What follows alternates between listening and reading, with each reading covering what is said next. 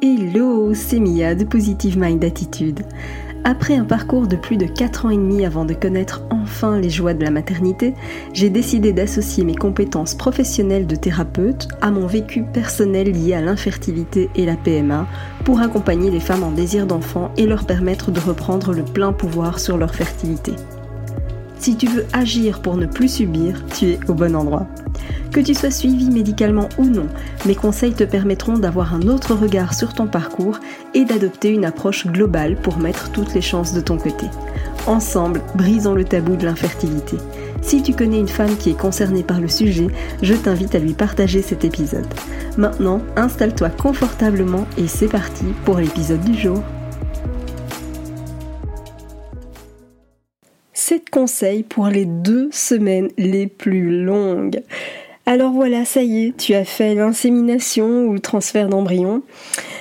Et c'est génial, félicitations pour ça, c'est une super étape. Et je sais en même temps que l'attente avant les résultats de la prise de sang va être super, super, super longue. C'est vrai que jusque-là, tu as été soumise à un rythme plus que intense. Et puis ben quasiment du jour au lendemain, tu vas te retrouver avec pas grand chose à faire, voire quasiment rien du tout, en tout cas en termes de suivi médical, et ça peut faire un énorme vide finalement tout d'un coup.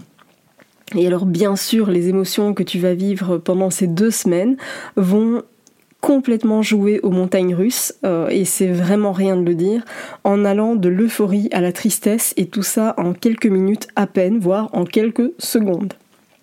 Donc c'est pas toujours évident de traverser cette période, mais je te rassure, il y a des choses à faire pour que tu puisses vivre cette période de façon beaucoup moins intense. C'est intéressant de dire que, bah oui, comme je te disais, tu as eu un quotidien qui a été rythmé par euh, les traitements, les examens pendant plusieurs semaines, voire pendant plusieurs mois, hein, si je, compte les examens, etc. Et puis bah maintenant, il n'y a plus rien, il n'y a plus de traitement, il n'y a plus de prise de sang, rien. Et donc c'est une période qui est hyper stressante et hyper bizarre parce que en plus tu vas être à l'affût du moindre symptôme que tu vas pouvoir ressentir. Donc que ce soit une FIV ou donc une fécondation in vitro ou une insémination artificielle, je te rassure, on est exactement dans le même bateau. Ces deux semaines d'attente sont terribles. Mais j'avais quand même envie de t'aider à traverser cette épreuve et voilà pour toi, eh bien, sept conseils pour te permettre de vivre cette période de façon plus sereine. Le premier conseil, ça va être de t'occuper pour éviter de ruminer. Je ne sais pas si tu as déjà remarqué ça, mais la notion du temps, c'est vraiment une notion qui est hyper variable. Il peut arriver qu'on passe des heures à faire un truc qui nous plaît vraiment et ne pas voir le temps passer du tout.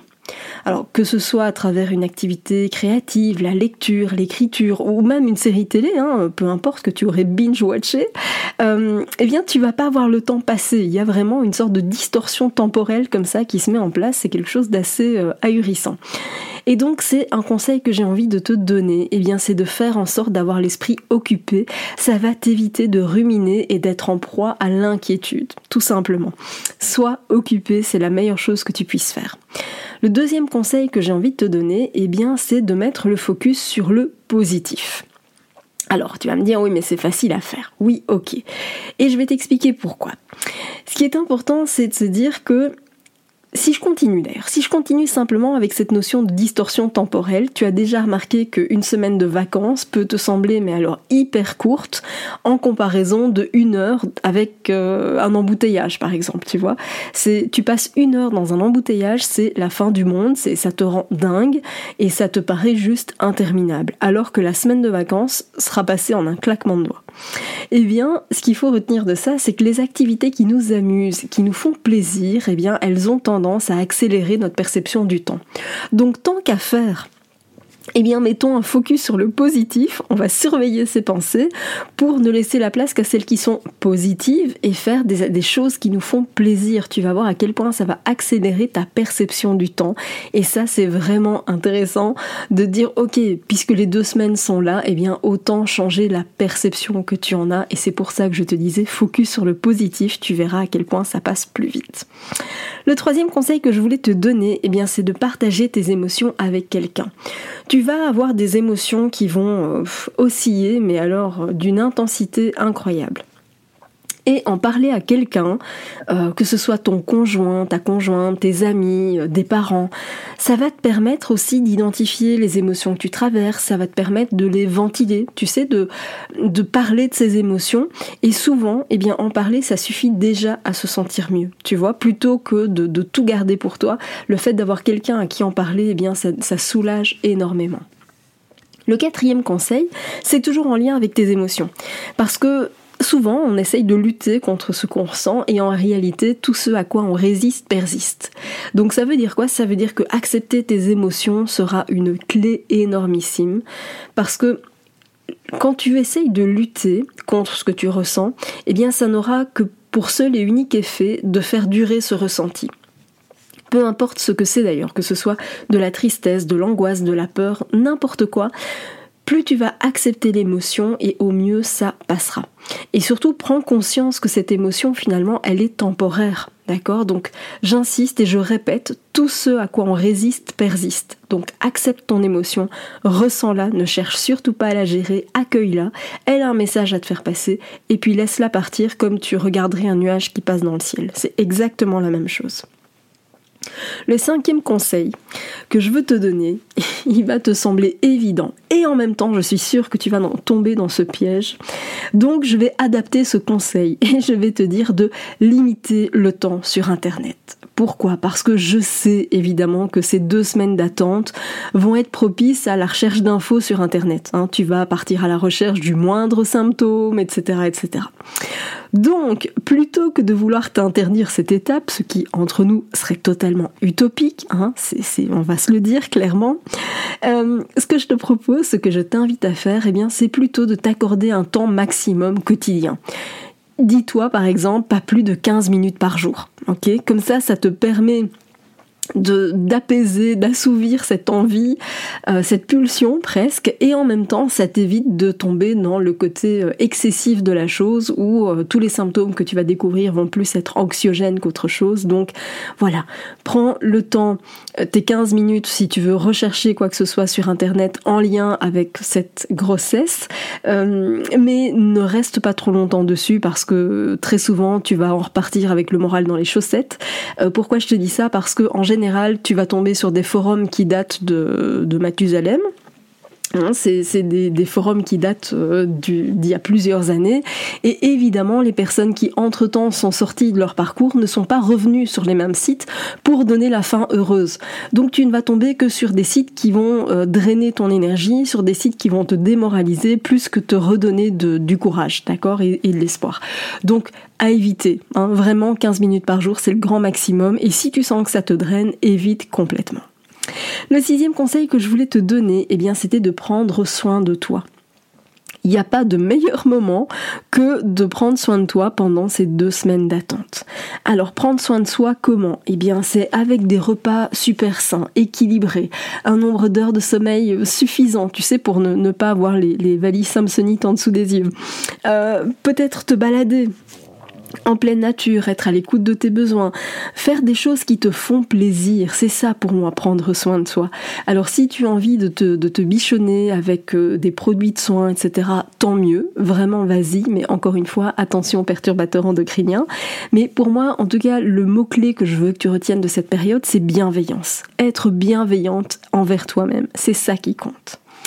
Et enfin, le septième et dernier conseil, et c'est pas le moindre, même si je sais que celui-là il va être dur, je vais quand même te le donner, c'est de résister à la tentation de faire un test de grossesse avant le jour J. Je sais que la tentation est grande, mais vraiment pas de test avant la date indiquée par le médecin. J'insiste très très fort là-dessus. Je vais prendre une métaphore que j'ai déjà prise plusieurs fois, mais je tiens vraiment à te la répéter. Et alors, je, je m'excuse d'avance parce que c'est vrai que la métaphore, ça va te paraître un peu gros, mais c'est pourtant la réalité. Imagine que tu es en train de cuisiner un gâteau. Ok? Imagine que le temps de, cuisson pour ce gâteau est de 30 minutes. Est-ce que ça te viendrait à l'idée de le sortir du four après 15 minutes en râlant parce qu'il n'est pas cuit? Évidemment que non, ça te semble totalement absurde, du moins je l'espère. Euh, et pourtant, c'est ce que tu fais avec un test de grossesse si tu le fais avant la date. Donc j'insiste vraiment, on ne fait pas de test avant pour plein de raisons.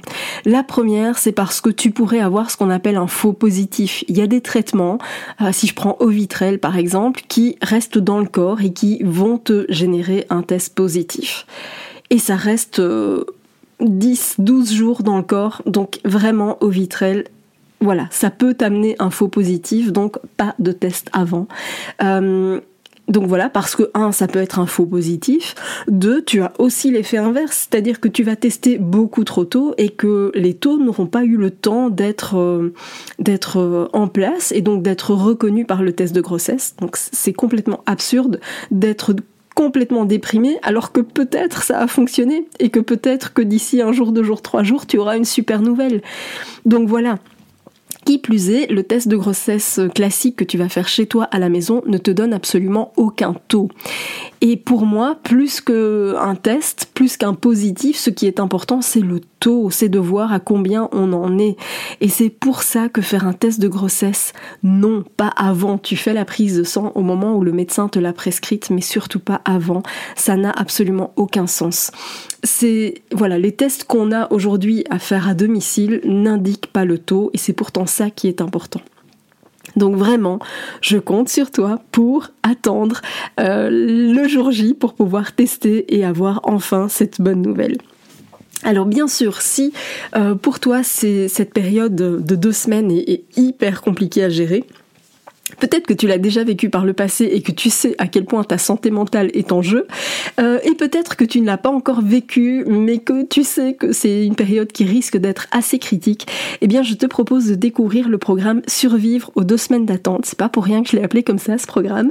Euh, c'est vraiment pour préserver ta santé mentale. Je me suis basée sur, euh, sur la mienne à l'époque, mais aussi sur, sur tout ce que tout ce qui est remonté par les femmes que j'accompagne et ça m'a permis de te créer quelque chose qui est un peu en version calendrier de l'avant. Tu sais le, le calendrier de l'avant qu'on adore à Noël avec euh, les chocolats ou ce genre de choses. Eh bien c'est un peu ou, plein d'autres surprises d'ailleurs, ben c'est un peu l'idée, c'est-à-dire que là tu as un petit calendrier de l'avant avec chaque jour un conseil bien-être, quelque chose à mettre en place euh, pour te permettre à la fois d'augmenter tes chances de réussite et en même temps évidemment de prendre soin de ton bien bien-être émotionnel parce que c'est aussi euh, important, c'est aussi ta priorité à cette période-là. Donc je te mets le lien dans la description de cet épisode et vraiment je ne peux que te conseiller de suivre euh, ce programme tellement je reçois des retours qui sont euh, fantastiques de, sur celui-là. à chaque fois on me dit mais c'est incroyable ce que tu as pu viser juste par rapport au ressenti des différents jours et aux choses qui sont importantes à mettre en place. Donc voilà, les retours que j'en ai sont juste extraordinaires. Je t'invite vraiment à le découvrir si ce n'est pas encore fait. Eh bien le programme Survivre aux deux semaines d'attente, tu trouveras le lien dans la description de cet épisode. Merci d'avoir écouté cet épisode jusqu'au bout. Si tu veux aller plus loin et bénéficier de plus de conseils, télécharge maintenant mon guide offert sur positivemindattitude.fr.